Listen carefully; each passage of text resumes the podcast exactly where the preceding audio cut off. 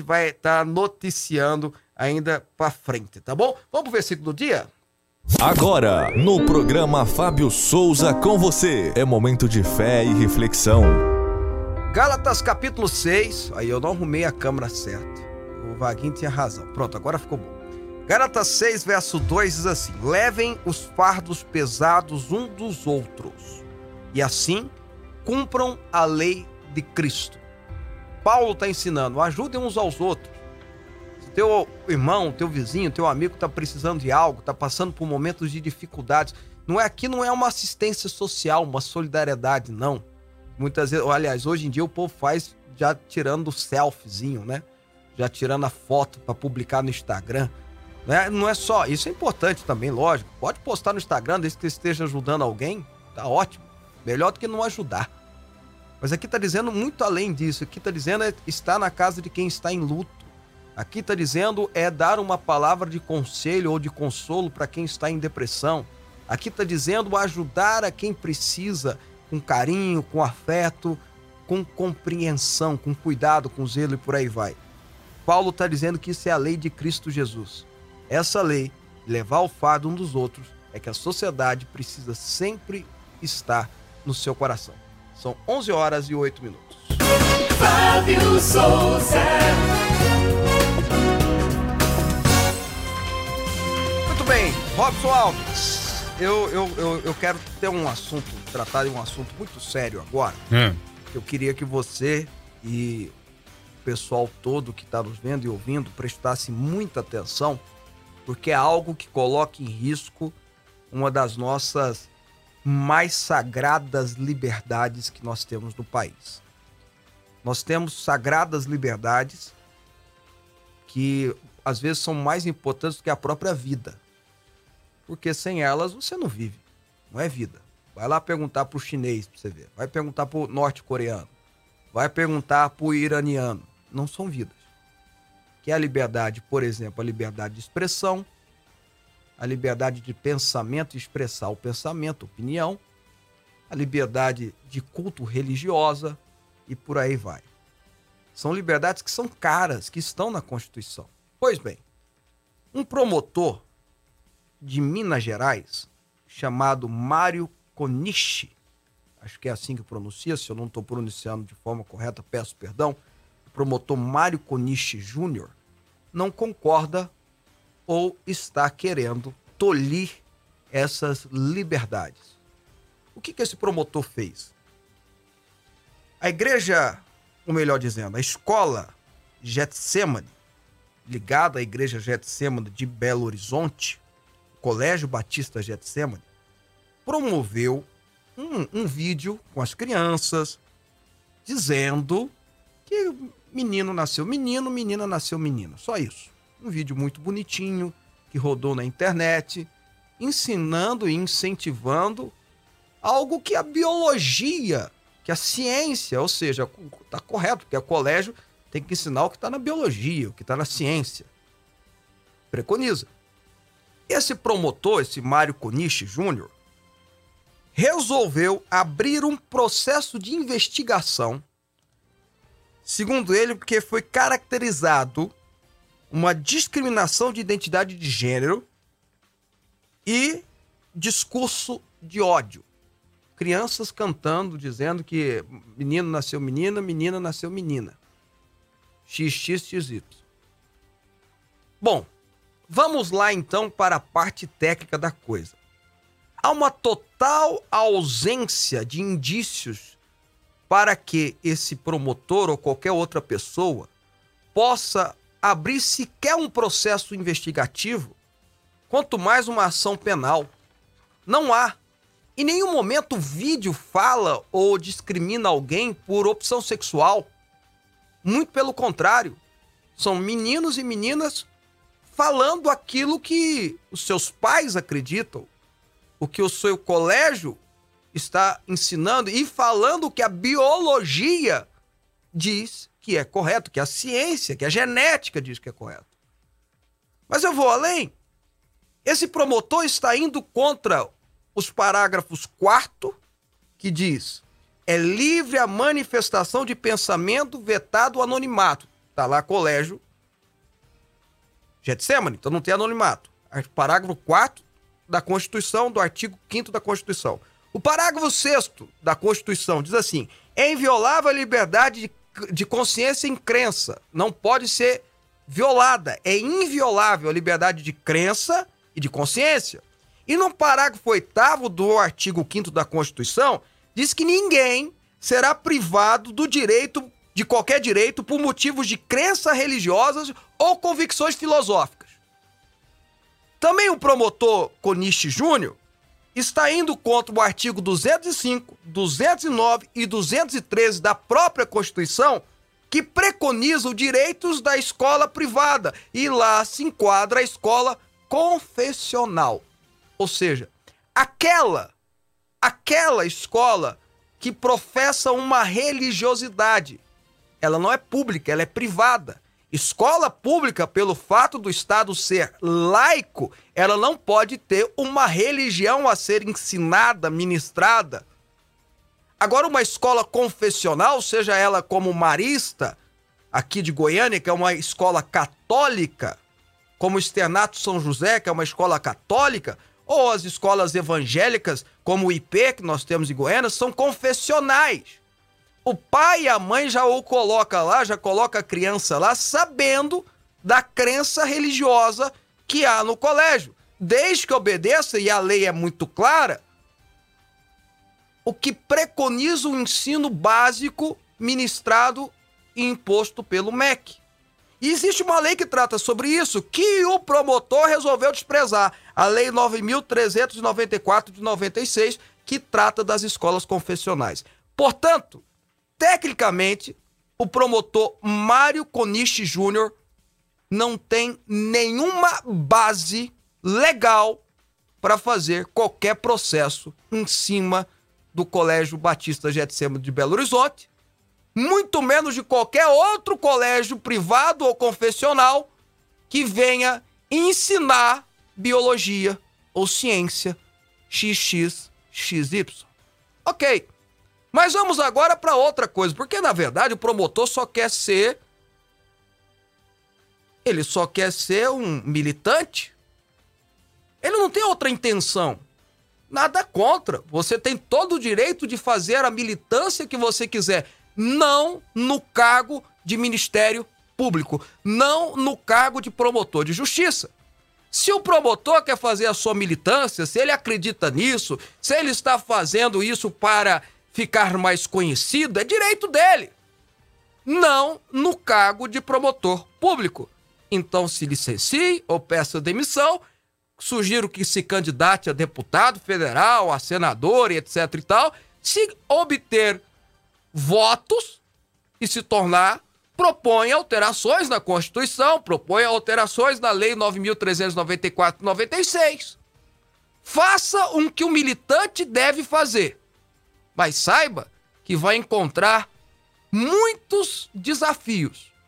Porque liberdade de religião, liberdade de crença, liberdade de consciência e liberdade de opinião, além de ter defensores que, como eu, arduamente lutaremos para serem mantidos, porque só assim teremos de fato liberdade aqui no país, como, lembro ele, o senhor que estudou, promotor, Trata-se do artigo 5 cláusulas pétreas, que não mudam, que não se alteram, que não podem ser alteradas, pacificados pela Suprema Corte e pelo próprio Congresso Nacional.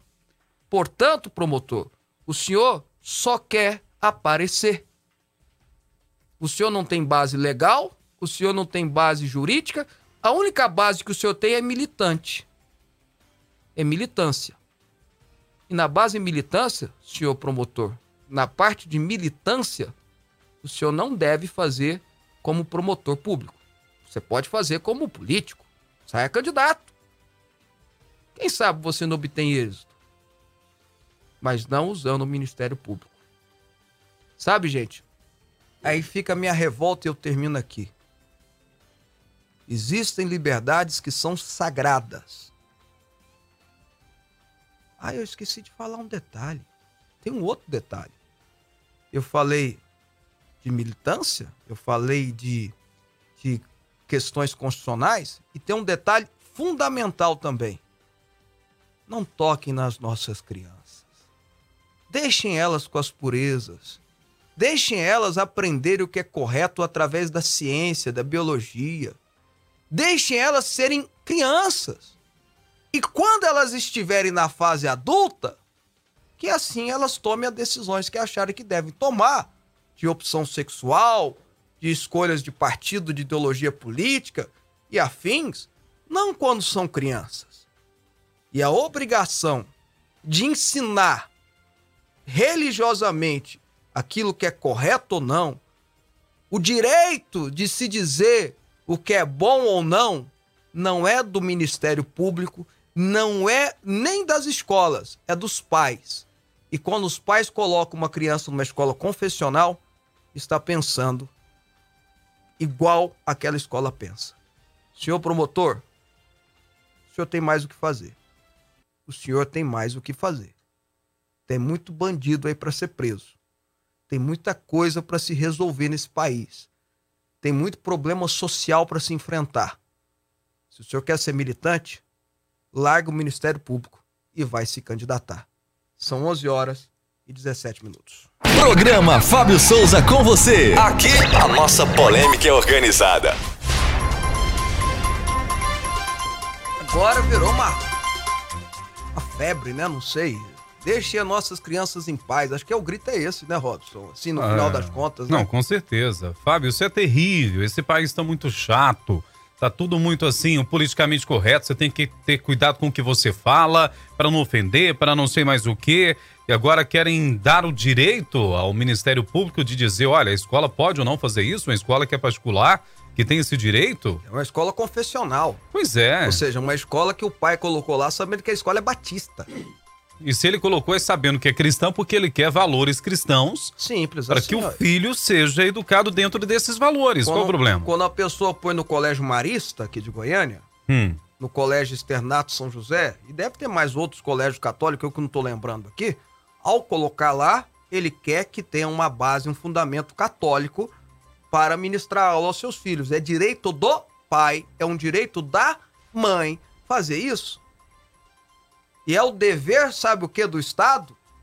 E o Estado tem no Ministério Público esse braço, né, que, que, que configura a fiscalização e a busca do direito para o cidadão. Sabe qual é o dever do Estado, Robson? Garantir o direito? Garantir o que está escrito na lei. Garantir o que está escrito na Constituição. Garantir o que está escrito nas leis. Não fazer gracinha. Quer, olha, eu não tenho nada contra a pessoa ter a sua ideologia política, a sua ideologia sexual, a sua escolha, a sua opção, isso é direito da pessoa. Isso aí eu nunca vou. É, eu, se eu quero que eu tenha liberdade de expressão, todos têm que ter liberdade de expressão. Se eu quero ter liberdade de culto, todos têm que ter. Uma liberdade ela é ampla, ela não é, é, é restri restrita, ela tem que ser abrangente, ela tem que ser para todos. Então que o promotor ou qualquer outra pessoa tem esse direito. Não tem problema ter esse direito. Mas não usando o Ministério Público para isso. Olha, são 11 horas e 20 minutos aqui no programa Fábio Souza com você. Vamos, vamos continuar aqui trazendo as informações agora nessa manhã especial de segunda. Manifestantes defensores do voto impresso auditável saíram às ruas em todo o país neste domingo, dia 1 de agosto, para defender a pauta. Atos em pelo menos 113 municípios pelo país. Pela manhã foram registradas manifestações em Brasília, aqui na capital em Goiânia, Belo Horizonte e Rio de Janeiro. Em São Paulo, Bolsonaro falou com os apoiadores por telefone e parabenizou todos que lutam por liberdade e eleições limpas. Manifestantes que estavam na Avenida Paulista. Pela manhã em Brasília, o presidente também havia se comunicado com os manifestantes. Em filmagem, publicada no início da tarde nas suas redes sociais, ele aparece falando em uma transmissão que foi produzida em um carro de som na esplanada dos ministérios. Os manifestantes, aos manifestantes, Bolsonaro voltou a afirmar que, sem eleições limpas e democráticas, não haverá eleição. E voltou a falar em indícios fortíssimos de manipulação em pleitos anteriores. Olha, Robson, a manifestação de ontem, né? A gente até estava falando depois daquela fala do presidente, a gente esperava até que teria mais informações a respeito, né? Coisas novas, novidades a respeito da, de uma possível fraude, etc e tal, e na minha opinião não houve uma informação nova, mas a gente falou, olha, isso aí é para movimentar domingo. Então, bem da verdade é que essa manifestação que aconteceu ontem no Brasil, em cento, no mínimo 113 cidades, foi registrada essas manifestações, inclusive Brasília, Goiânia, que são as, as televisões que têm aberto aqui, alcance aberto da nossa fonte TV, uh, ah, foram manifestações gigantescas. Foram manifestações gigantescas. Surtiu efeito. Eu, eu acredito, até pelo que eu acompanhei, pelo que eu, eu fiquei buscando, acho que só perdeu para o pedido de impeachment da Dilma em 2015, né? Que teve aquelas grandes manifestações. Eu acho que só perdeu para aquilo lá. Eu não me lembro de ter visto manifestações daquele tamanho, é, Brasil afora, ah, em outro tempo, outra época, posso estar enganado, a, a exceção das manifestações da Dilma de 2015, do impeachment da Dilma de 2015. Fora essas, foram as maiores manifestações que o Brasil viu. Então, querendo ou não, o recado está dado. Querendo ou não, gostando ou não, o recado está dado. É, e eu bato na tecla, sabe, Robson? Vamos tirar um pouquinho a polêmica aí dessa, dessa briga política, né? De se ter é, fraude ou não, etc e tal. Talvez até a, a, a forma que está sendo colocada não é a melhor. Mas veja, Robson, qualquer transparência que possa ser dada ao processo eleitoral, no sentido de garantir mais confiabilidade a ele, é super saudável, viável e importante. Por que continuar com uma dúvida, com um ponto de interrogação? Por quê? Olha, aquela entrevista do ex-deputado federal Protógenes, que foi delegado, lembra dele, o Robson? Lembro, lembro que, ela, que ele deu para Maria Godoy, eu não tinha assistido na época eu fui assistir agora, né, porque me mandaram essa entrevista, ela é assustadora.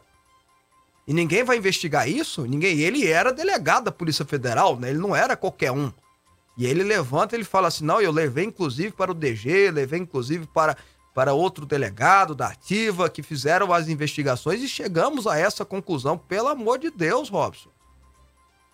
Então, para que não haja mais interrogação na cabeça, dúvida, para que quem quer que seja o eleito o ano que vem, a presidente, a governador, a deputado, etc e tal, seja de fato aquele que o povo escolheu, mais e mais e mais transparência. Não dá para o contágio, o, o, a, contar o voto de forma escondida mais. Não dá. A luz é o maior, a luz solar, né? O sol é o maior desinfetante que existe, né?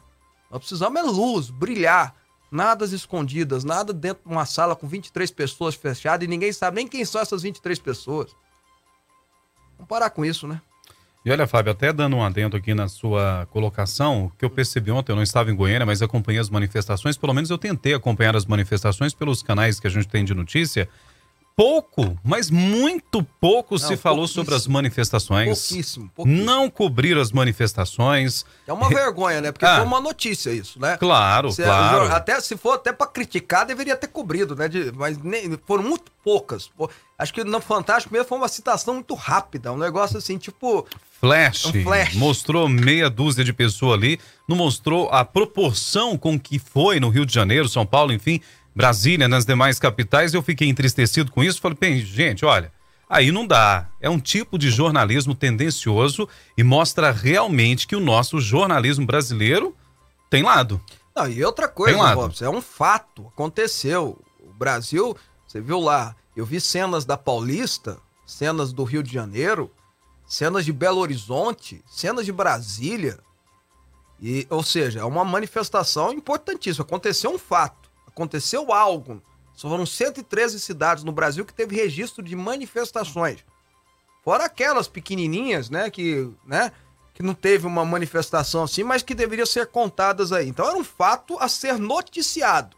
E aí despreza, né, na tentativa de dizer que está tudo bem, numa boa, tá tudo bem, numa boa, e não tá. E pra gente ficar tudo bem numa boa, é melhor repensar o processo eleitoral, porque senão ah, as coisas podem ficar muito piores. E a gente não quer isso no país. E olha só, o relator do Circo Político de Inquérito da pandemia, o senador Renan Calheiros. Circo Político de Inquérito é a CPI, viu, gente? É a CPI. Aliou-se ao senador Humberto Costa, do PT do Pernambuco. É, não, mas aí é normal. Tá tudo bem. São amiguinhos, né? PT e Renan sempre foram amiguinhos, pelo amor de Deus. O que é estranho é o Randolph e o, e o Renan, que né? o Randolph né? há dois anos atrás, por mais que o Randolph é PT, sempre foi PT, né? Mas há dois anos atrás xingava o, o Renan, três anos atrás, o Renan no maior bandido do Brasil. Agora são companheiros, né? Lá, companheiros, né? Pois é, essa aliança se deu para requisitar um inquérito pedido de quebra de sigilo bancário de um veículo de imprensa na CPI da Covid. Calheiros e Costa querem a quebra de sigilo bancário do Grupo Jovem Pan. Fundado em 1944 e controlado, uh, o controlador da rede Jovem Pan, que possui mais de 100 emissoras próprias e afiliadas em todo o Brasil, o requerimento que pede a quebra de sigilo bancário da Jovem Pan é um entre os 135 a serem apreciados na 38ª reunião da CPI, marcada para esta quarta-feira, dia 3, a retomada dos trabalhos da comissão.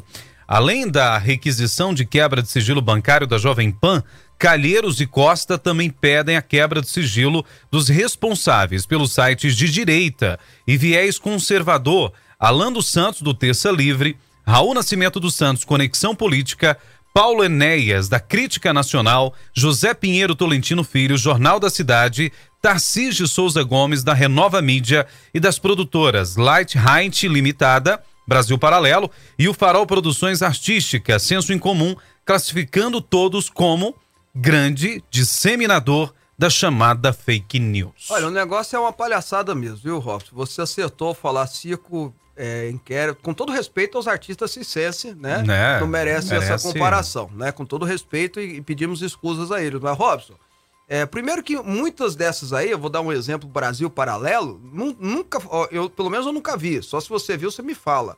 Alguma reportagem, algum vídeo falando sobre o Covid-19. O negócio deles é mostrar a, a, história do país, não é? Contar a história do país de um jeito ou de outro. Então mostra o viés interesseiro, um viés de querer, de fato, é, é perder até o estribio, né?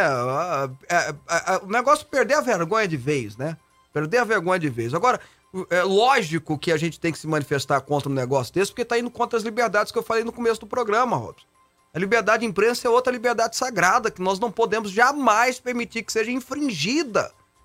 A liberdade de opinião, porque muitos desses sites de fato é, é de opinião, na verdade registra essa opinião, também não pode ser tolhida, não é porque estão falando mal de mim é que eu vou mandar cortar lá, porque se eu sou autoridade, se eu sou autoridade pública, o nome já diz tudo, é público. Poxa vida. Agora vem com esse papo pra cima não, Renan, pelo amor de Deus. Uma vergonha. Vai, nossa, eu, é, é até, eu fico até embasbacado e me chama muita atenção, me causa espécie saber que a mídia, a grande mídia, e aí eu tô falando de Folha, Estadão, Globo etc e tal, o Robson, que não está se manifestando contra. A Brejo soltou uma nota, né, de, é, em defesa. Nós estamos falando do maior grupo de rádio do Brasil, que é a Jovem Pan.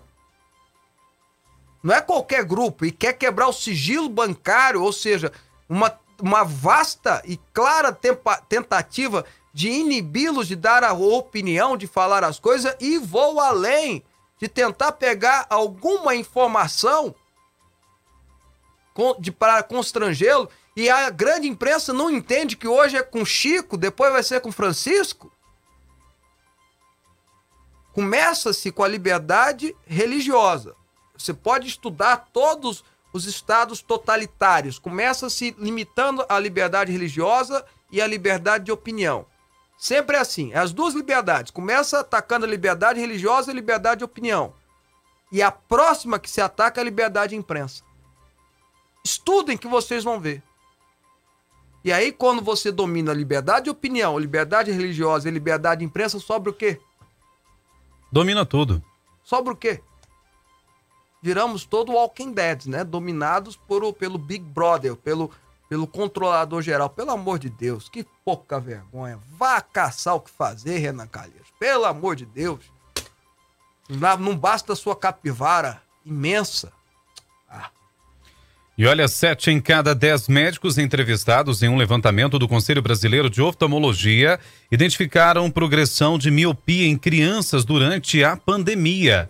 A pesquisa entrevistou 295 médicos oftalmologistas com diversas subespecialidades, como pediatria, córnea, uh, também catarata, glaucoma e retina.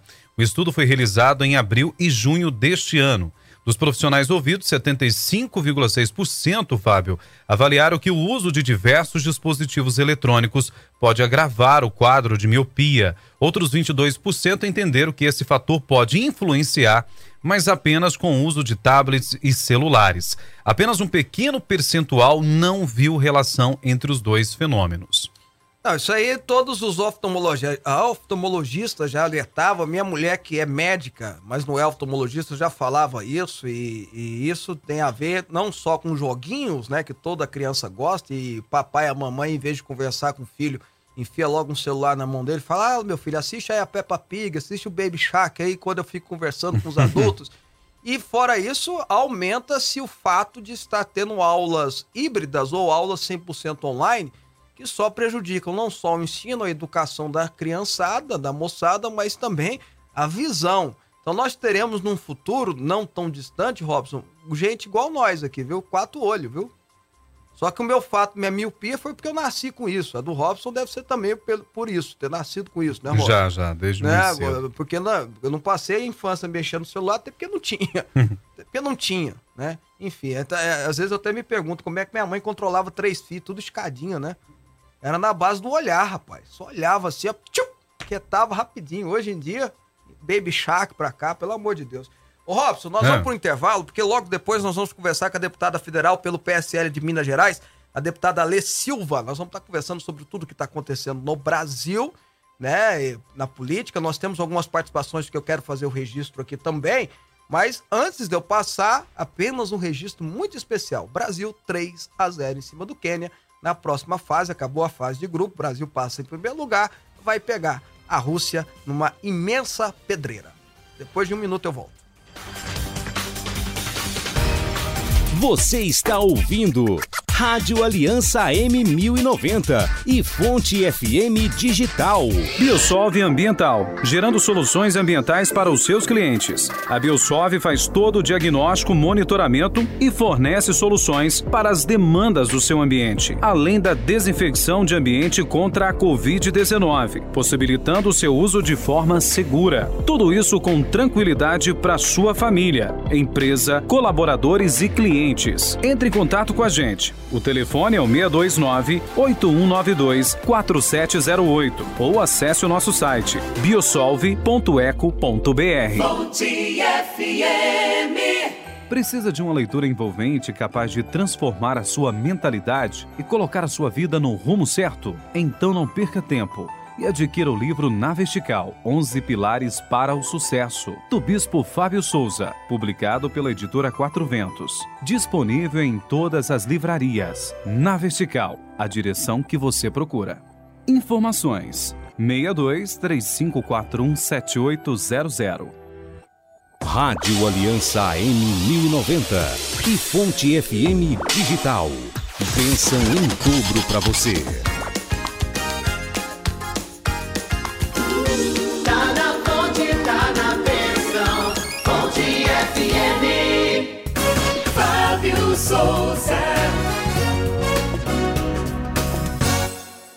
De volta com o programa Fábio Souza com você ao vivo pela Fonte TV para toda Brasília, Distrito Federal, Goiás, Goiânia também.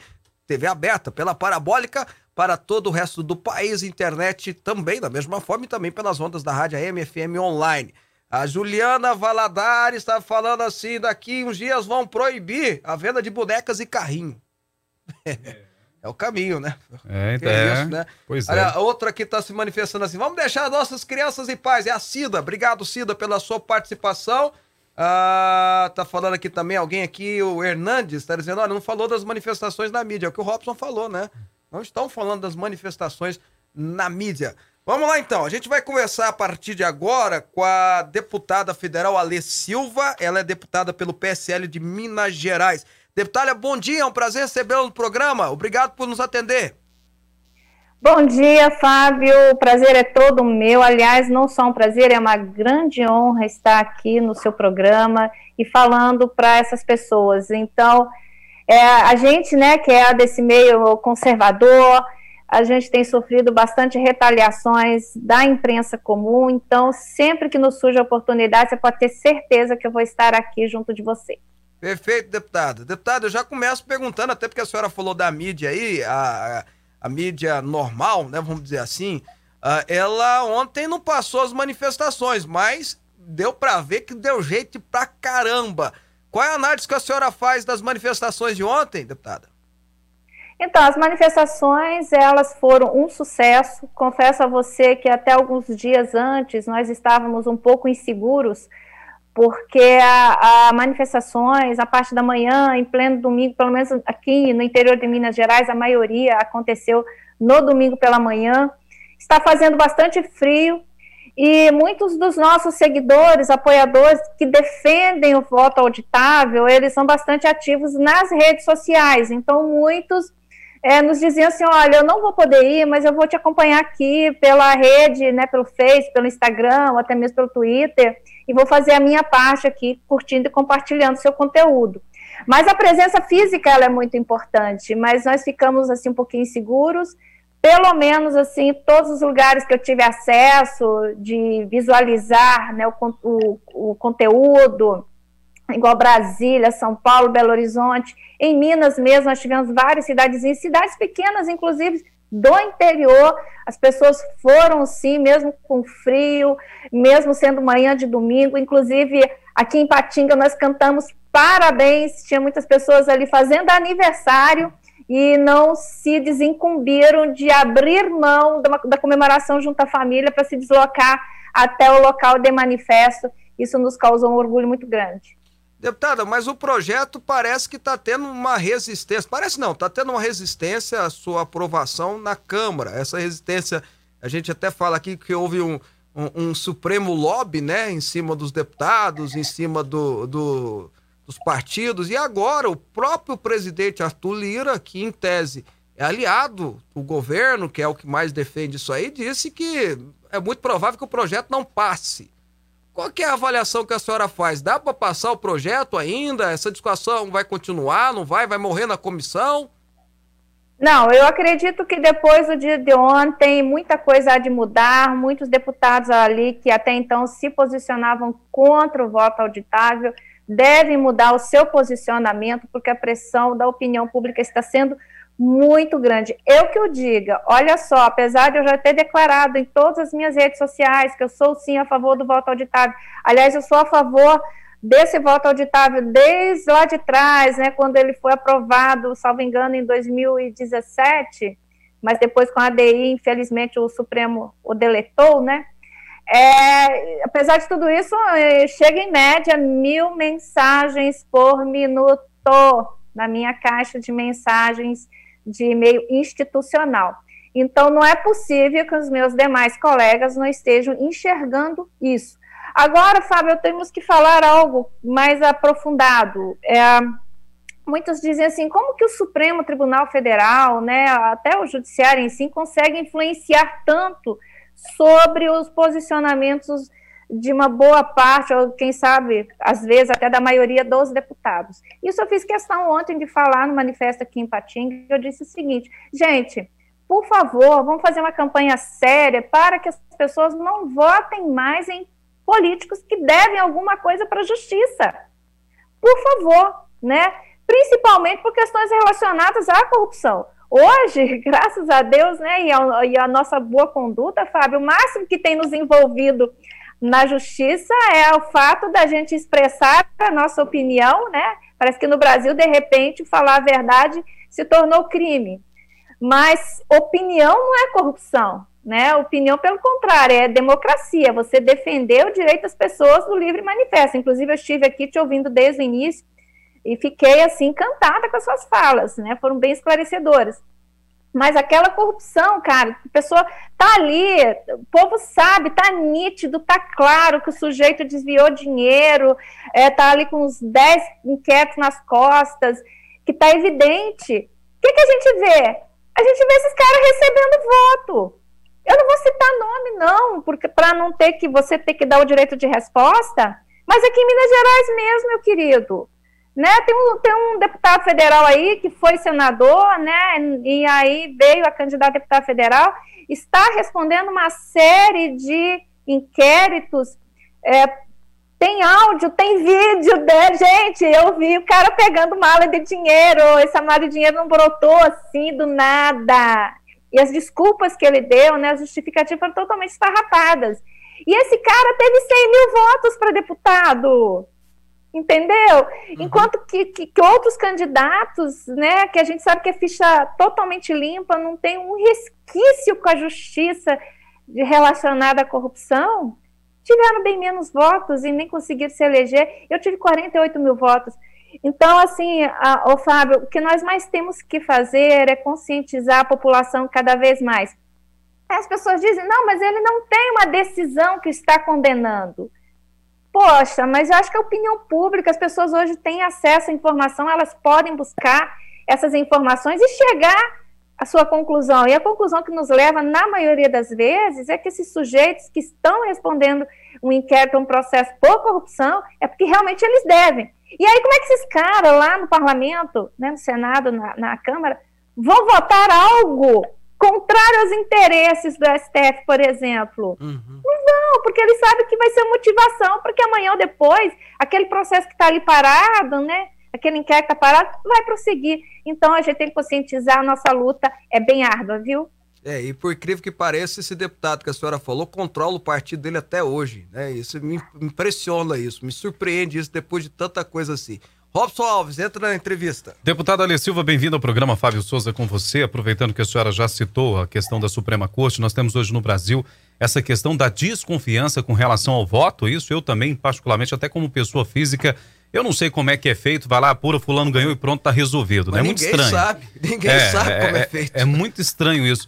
Aí nós temos de um lado os poderes, né? Que temos aí o legislativo, a qual a senhora representa, mas temos também o judiciário. A gente vê hoje o STF fazendo lobby para dizer, olha, as urnas são seguras e é isso aí, não precisa ter. Como representante do legislativo, como é que a senhora vê essa situação hoje? É uma situação bastante complexa, porque veja bem, quando nós tivemos aquela DI lá atrás que acabou anulando o, o direito ao voto impresso, que já tinha sido aprovado, inclusive, na Câmara e no Senado, eu acompanhei todo o julgamento. E uma coisa que, é, que me marcou muito foi ver um perito da Polícia Federal, então quer dizer, uma pessoa de renome, uma pessoa de conhecimento, dizendo em alto bom tom durante o julgamento que não tem como se assegurar no sistema de hoje que aquele voto digitado ali na teclinha é o mesmo que vai ser processado e divulgado após naquele, uh, naquele relatório, né, que tanto eles insistem dizendo que aquilo ali já é o suficiente. E nessa, nesse mesmo julgamento, né, várias entidades de renome, a exemplo desse perito da Polícia Federal, eles dizem que o sistema de hoje não permite audi né, se auditar os votos, né? Então, é uma insegurança muito grande, é uma desconfiança muito grande. Existe sim a possibilidade de nós vencermos essa insegurança, tanto é que em vários países que se usa o modelo de urna eletrônica, também se usa esse modelo de impressão do voto para conferência física. Nós somos o único país no mundo hoje que adota esse modelo. Então, quer dizer, esse modelo realmente não é bom. Agora, infelizmente, né, eu me abstenho a dizer o porquê, a razão que me leva a crer que o porquê o, o judiciário, no caso o Supremo, não posso dizer das outras fases do judiciário, né, mas o Supremo, e porque alguns parlamentares são tão contra, porque se eu dizer o que eu penso, eu posso ir parar lá no Conselho de Ética de novo, mas quem me conhece aqui sabe muito bem o que, que é.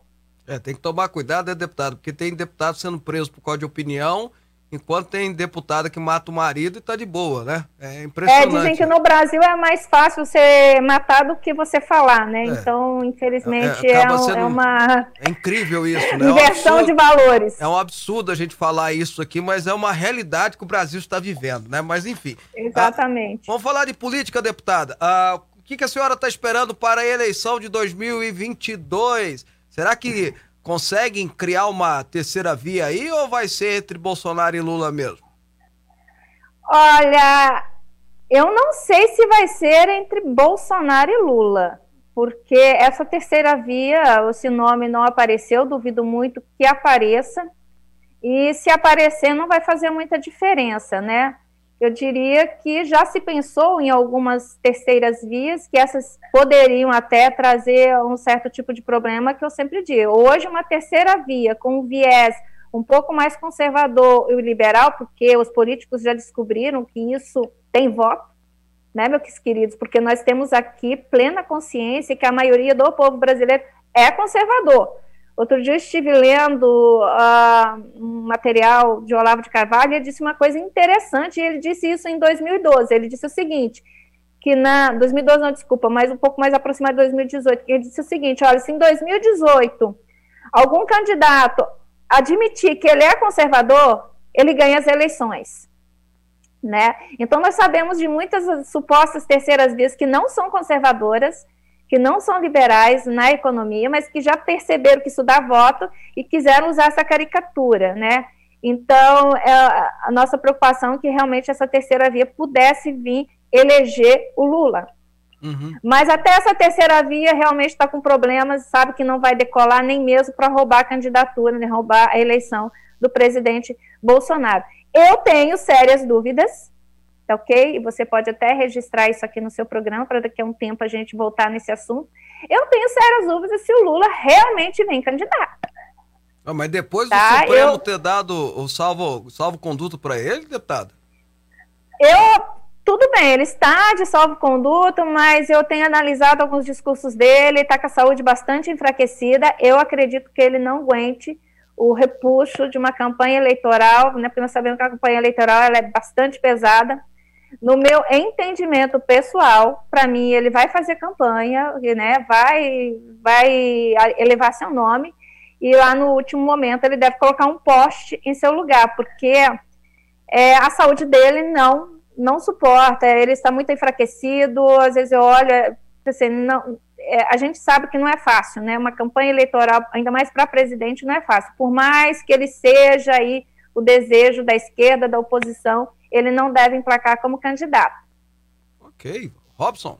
Olha só, deputada, e eu já quero perguntar também, né, com relação ao PSL. Parece que o presidente Bolsonaro uh, não escolheu o PSL ou está articulando ainda para que partido o presidente deve ir. E a senhora vai acompanhar o presidente ou vai permanecer no PSL? Perfeita a sua pergunta. Bom, o presidente Bolsonaro, ele não é um político partidário. Você já deve ter percebido isso ao longo aí da trajetória dele, né? Ele nunca foi aquela, aquele político que defender bandeira partidária. E talvez seja por isso que hoje ele tem uma certa dificuldade de se encaixar em um partido, né? Porque a, a partido funciona hoje no Brasil, a grande maioria, não vou dizer todos, mas a grande maioria eles funcionam como pequenas ditaduras. Você vê, não Opa. há uma alternância de poder junto aos partidos. Eu acho isso interessante, porque é exigida alternância de poder do, do executivo, né? E até do legislativo. A gente sofre aí de quatro em quatro anos as eleições, quando que o povo, né, eles têm a oportunidade de renovar os quadros aí de mandantes no país. Porém, os partidos não. Os partidos nós temos aí presidentes que já estão desde a sua criação, quer dizer, há mais de 20 anos, e isso é um problema na nossa democracia, é um problema muito grande. Então, o presidente Bolsonaro tem essa dificuldade que talvez eu teria, eu tenho também, né? Porque a gente quer, quer um partido, mas a gente quer um partido que também nos deu a liberdade de poder trabalhar, né? Não fique nos tolindo o tempo todo. Eu tomei um balão aqui do PSL de 12 meses, quer dizer, um ano sem ter acesso às, às benesses partidárias dentro da Câmara, eu só não perdi o meu direito de participação em plenário. Porém, veio aí a, a, pandemia e aí o trabalho ficou todo remoto, então poucos perceberam isso. E eu também pouco percebi, então não me senti tão prejudicada assim, mas nós ficamos um ano afastados de qualquer atividade partidária. Inclusive, ano passado, não pudemos participar das convenções para as eleições municipais. Então, assim, ele ainda não se decidiu, né? Ele não tem previsão, pelo menos pelo que nos consta, ele ainda nem sequer tem essa previsão, né? Deve estudar melhor essa situação. Eu acompanhá-lo ou não vai depender de algumas nuances, porque o partido, de repente, pode ser bom para ele, mas pode não ser bom para mim. Como foi o PSL. Né? O partido PSL foi péssimo para os deputados bolsonaristas. Foi péssimo, foi odioso. Né? Nós nos elegemos dentro desse partido com uma bandeira que entendemos ser a mesma bandeira do partido, mas depois foi identificado que não, que nós estávamos trabalhando em polos totalmente opostos, né? E aí, nesse fato, né, nós para continuarmos sermos, sendo fiéis aos nossos princípios, tivemos essa ruptura, né, e aí causou esse, ba esse balão aí que nós sofremos. Então, eu vou ter que fazer uma análise se o partido vai ser bom para a gente, para mim, principalmente, né, a nível federal, a nível estadual e até mesmo a nível local. Porque se eu entrar para um partido que vai me fazer passar vergonha aqui nas minhas bases, né, de repente, de acordo com a Constituição dos diretórios locais, eu também não vou poder ir para ele, né, porque não dá. Então, a gente vai fazer essa análise agora, sem sombra de dúvidas. A minha primeira exigência de filiação no próximo partido é que esse partido venha apoiar o presidente Bolsonaro. E o fundão, deputada? Como é que a senhora viu essa aprovação na LDO desse valor, dessa porcentagem, né? Que na verdade foi uma porcentagem, né? Que vai poder representar aí quase 5,7 bilhões de reais na campanha eleitoral do ano que vem. Então, Fábio, eu esse ano eu não participei da CMO, né? Ano passado eu participei, então uh, nós eu pelo menos não acompanhei tão de perto assim essas questões orçamentárias, nós nos atemos mais em questões gerais, como taxa Selic, projeção de inflação, é, meta para o salário mínimo, PIB, dívida pública, né? Eu me ative mais esses, essas questões de interesse geralzão, assim, né? E uh, quando houve essa votação dos seis, quase 6 bi na CMO, nós tínhamos sido alertados por dois colegas que estavam lá, eles falaram, olha, o, a LDO está indo para o plenário, está indo com uma bomba, né, dos quase 6 bi, quer dizer, quase triplicando o valor do fundão. E imediatamente nós falamos, não, nós vamos votar contra isso daí. Só que daí veio a LDO, né, o texto principal, que é esse texto geralzão, igual eu te falei, né, de todas as metas do governo, nós não podíamos ignorá-lo, precisaríamos, o governo precisaria de pelo menos 257 votos a favor, se não conseguisse aprová-la, nós íamos ter muitas dificuldades com os prazos que a lei exige, né, para trabalhar todo esse orçamento. Mas é a garantia que nos deram foi a seguinte: olha, vocês aprovam a LDO, mas logo em seguida vai vir um destaque. Nesse destaque, vocês vão conseguir derrubar o aumento de quase 6 bi para 2 bi. Uh, dito e feito, né? Aprovamos a LDO, logo em seguida veio o destaque com menos de um minuto. Menos de um minuto o destaque foi rejeitado simbolicamente, quer dizer, sem ter nos dado a oportunidade de registrar o nosso voto contrário ao aumento do fundão. E aí fomos bastante atacados pelas redes. O presidente Bolsonaro já se comprometeu a, a vetar, né? Deputada, foi uma, estão... foi uma esperteza lá por parte da mesa diretora, né, de, de passar... Agora, Fábio, o, o, que, o que mais me chamou a atenção é que nem os dois partidos que entraram com o destaque perdi, pediram a nominal. Uhum. Entendeu? Você que já atuou lá, você deve saber o que é isso. Uhum. E, e, nós ficamos igual bobo, eu com o celular na mão para travar, né, para registrar meu voto. E ca cadê a nominal? Pô, então quer dizer, foi tudo muito bem. Or não dizer armado, sei lá que não pode levar isso. É, orquestrado para jogar no colo do presidente, né? Para dizer agora. Orquestrado para jogar no colo do presidente. Então o presidente já se comprometeu a vetar, e porque realmente esse valor é imoral os que defendem, né, o que defenderam esse, esse montante, eles disseram que isso não ia impactar as contas públicas, porque o recurso iria sair do orçamento já previsto para a justiça eleitoral e das emendas de bancada né, impositivas, então eles tentaram se justificar. Eu falei assim, a questão, gente, nesse, nesse dado aqui não é nem se é moral, é, quer dizer, desculpa, se vai ter impacto ou não, a questão aqui é moral mesmo. Uhum. Uhum. Ô, Fabinho, mas aí mais uma vez, mais uma vez, eu, eu falo que quem decide tudo isso é o eleitor. É o eleitor. Porque nas eleições, veja só, o fundão ele foi aprovado em 2017. Em 2018, quando eu me candidatei, nós fizemos uma campanha muito séria pedindo aos eleitores que não votassem em quem usasse o fundão. Eu não usei, não usei. Eu não tive doação de nenhum grande empresário. Né? Eu praticamente financei toda a minha campanha com pouco dinheiro, mas consegui fazer isso. Tá? Porque tem muita gente também, cara, tem, tem, muita, tem muito deputado que fala do fundão, tem um é. senador que fala mal do fundão, mas não tira dinheiro é. do próprio bolso, não. É contra o fundão só no microfone. Né? Não, ele é, não, mas é, detalhe é esse, ele é contra o fundão, mas não desembolsa um centavo para sua campanha. Uhum.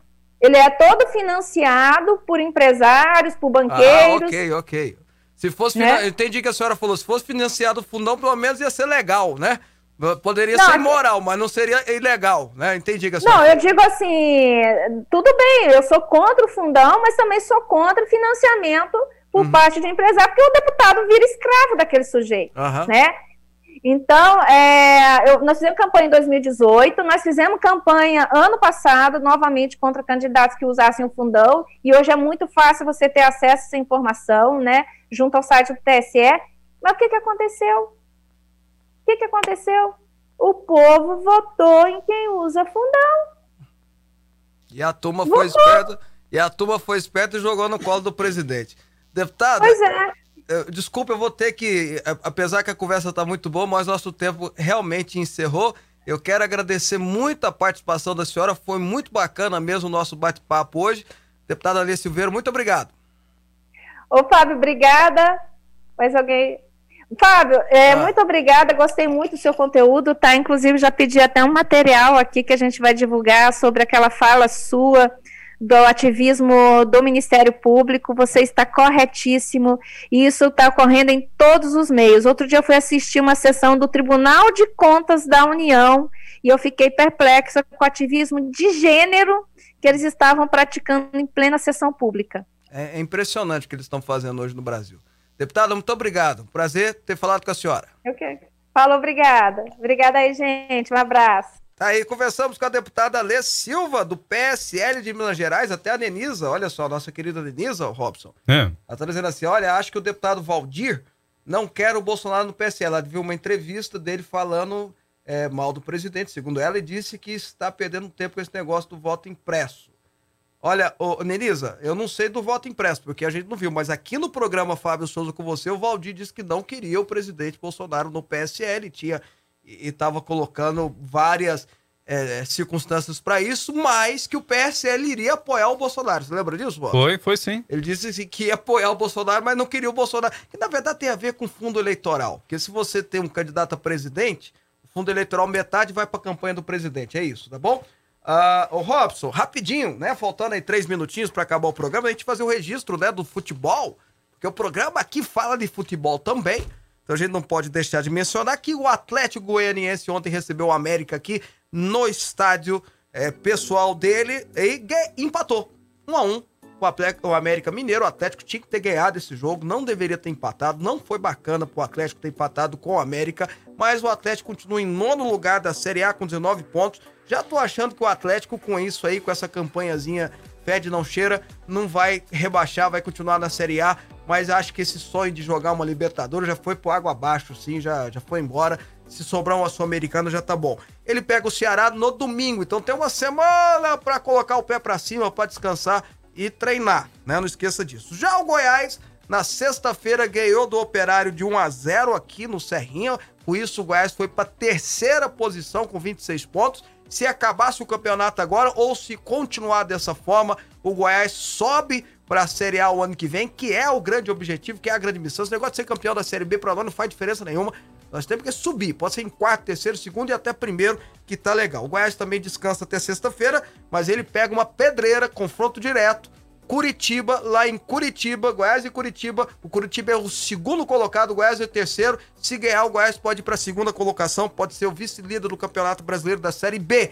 Se empatar, já tá de bom tamanho também. Agora, a grande surpresa desse final de semana, Robson, hum. foi o Vila Nova. Meteu um chocolate, meteu quatro no Guarani. No Guarani de Campinas, meu amigo. Não foi em Timeco, não. 4x1 Vila Nova. E sabe onde foi o jogo, Robson? Em Campinas. Foi lá. Pois é. Impressionou o Vila, impressionou o Tigre. E agora está na 14 posição com 18 pontos. Grande vitória do Vila Nova também vai poder descansar um pouquinho. O jogo dele é no sábado e vai pegar o Sampaio Correia. Na verdade, todos esses os times nossos, né, vão ficar uma semana sem jogar. O Goiás jogou na sexta, vai jogar sexta agora. O Atlético jogou ontem, vai jogar o próximo jogo no domingo. E o Vila Nova jogou sábado, o próximo jogo é no sábado. Acho que tem a ver com as Olimpíadas, mas pelo menos o time vai poder dar uma descansada, ver o que precisa corrigir. Até porque todos eles pegam pedreira no final de semana. Vambora, Robson? Vamos lá, gente. Olha, obrigado pela companhia no programa Fábio Souza com você amanhã na terça, às 11 horas da manhã. A gente está aqui ao vivo novamente. Quando eu falo que ele não é torcedor de verdade, ah. ninguém acredita. Como assim que você quer dizer? Passou uma hora que não pegou no meu pé uma vez sequer. Você viu, né, é. mano? Corta o microfone dele agora, eu não posso mal pegar no meu pé mais, não. Vambora, gente. Um abraço. Deus abençoe. Tchau, tchau. Flamengo ganhou do Corinthians, ó.